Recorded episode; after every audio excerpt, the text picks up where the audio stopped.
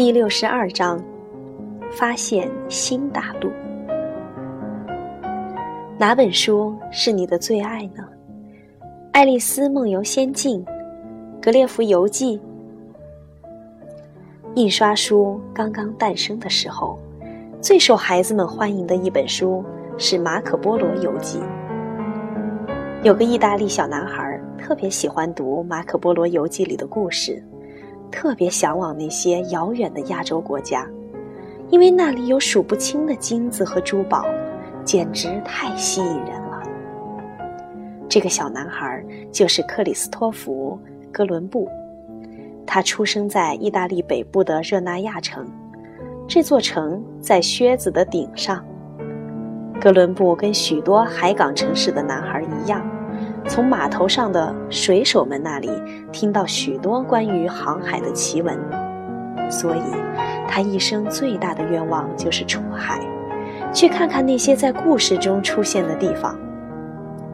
在他十四岁的时候，他得到了出海的机会，开始了人生中第一次航行。此后。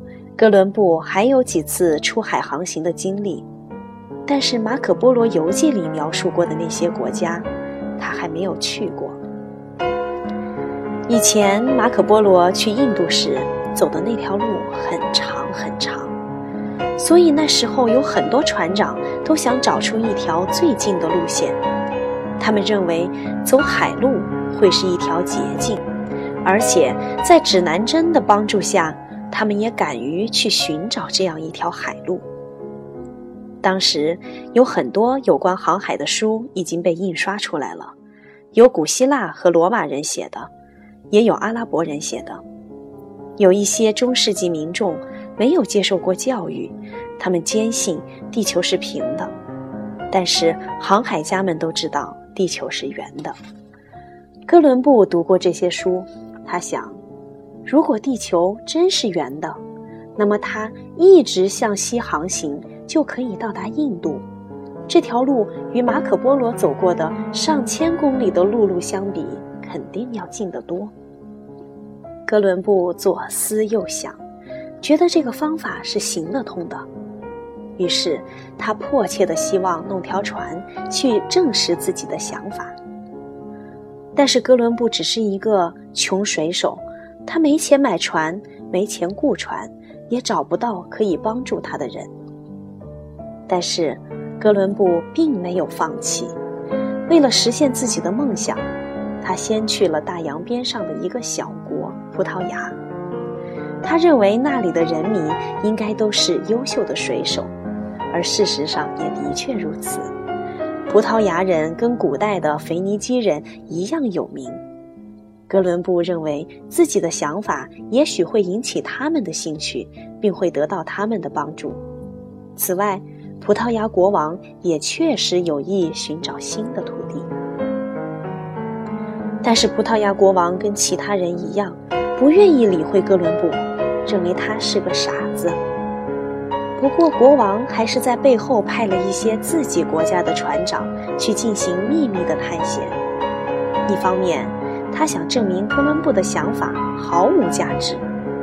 另一方面，如果真的有新大陆存在，他也想成为发现新大陆的第一人。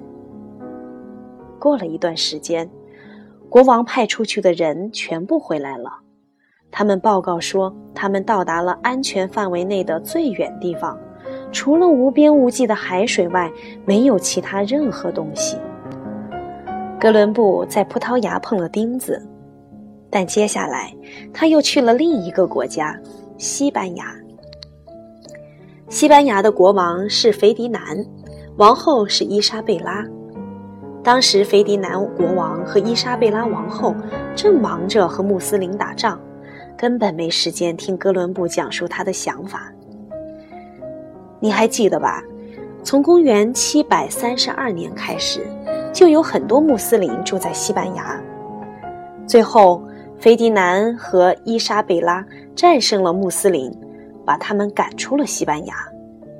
然后，哥伦布的想法引起了伊莎贝拉王后的兴趣。最终，王后答应帮助哥伦布，她甚至表示，在必要的情况下，他会把自己的珠宝卖掉，凑钱给哥伦布买船。他帮助哥伦布买了三条小船：尼娜号、平塔号和圣玛利亚号。这是三条很小的船，如果是在今天，没有人敢乘着它们出海。一切准备就绪之后，哥伦布带着大约一百名水手，从西班牙帕洛斯海港出发了。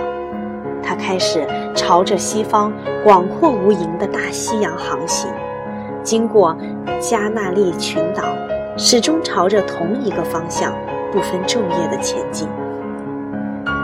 你是否曾经有过这样的想法？在哥伦布生活的时代，几乎所有的人都想过，认为他们已经认识了整个世界。你想象一下吧，对于甲板上的哥伦布来说，他在白天看到无边无际的海浪，在晚上凝望黑暗的夜空，他希望最后可以到达中国或印度，而不是新大陆。他真正的目的并不是找到新大陆。哥伦布出发一个多月以后，他的水手们着急了。这茫茫无际的大海实在太广阔了，前后左右，无论向哪个方向看，都只能看到海水，除此之外什么都没有，根本见不到陆地的影子。水手们有了返航的念头。担心，如果继续航行，就再也回不了家了。他们向哥伦布提出返航的请求，说只有疯子才会继续向远方航行，前面只有海水，即使走到尽头，依然会一无所获。哥伦布与他们争论起来，但依然无法说服他们。最后，哥伦布答应他们，再航行几天。如果还是没有新发现，就立即返航。过了几天，一切还是老样子。水手们就想把哥伦布除掉。回去后就这样告诉西班牙人，说哥伦布失足落海身亡了。除了哥伦布，所有人都已经不再抱任何希望了。而就在此时，一个水手。看见了一段长着浆果的树枝漂浮在水上，然后他们又看到鸟在空中飞翔。人们都知道鸟不会飞到离海岸太远的地方，他们心中又燃起了希望，于是放弃了返航而继续前行。在经历了两个多月的航行之后，他们在一个黑暗的夜里。看见前方很远的地方闪烁着微弱的火光，它带来的喜悦是世界上任何东西都比不上的。有火光说明有人存在，有人存在就说明有陆地，而找到新的陆地不就是他们的最终目的吗？公元一四九二年十月十二日清晨，这三条小船终于靠岸了。哥伦布从船上跳下来，跪在地上感谢上帝。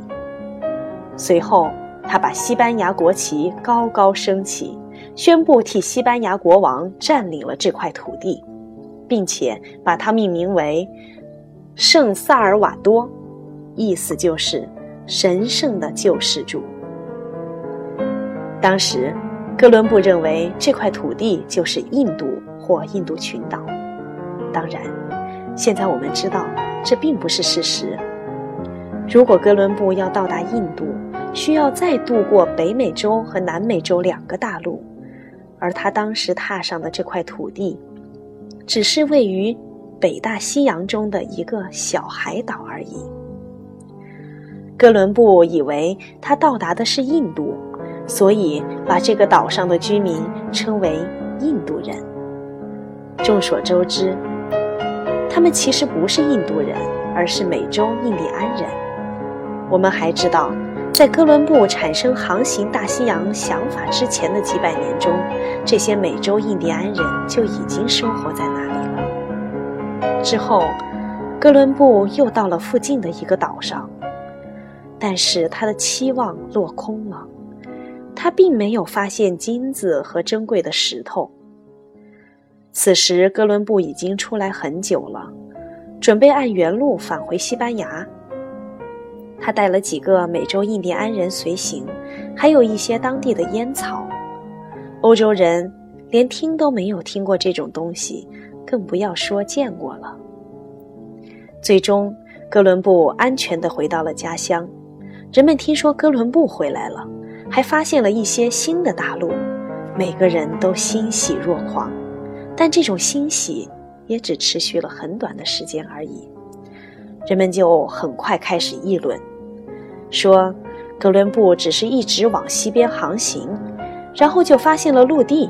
其他人也可以做到这件事情，所以哥伦布也没什么了不起的。一天，哥伦布和贵族们一起吃晚饭，他发现新大陆的航行又成为了这些人的笑料和谈资。于是，哥伦布在桌子上拿了一只煮熟的鸡蛋，交给在座的人。让他们把鸡蛋立在桌上。每个人都尝试了一番，但没有人能够成功。最后，鸡蛋又回到了哥伦布手中。只见他轻轻地敲破了鸡蛋一头的壳，并且顺利地把鸡蛋立在了桌子上。然后哥伦布说：“你们看，当你们知道方法之后。”事情当然就变得很简单，航海也是如此啊！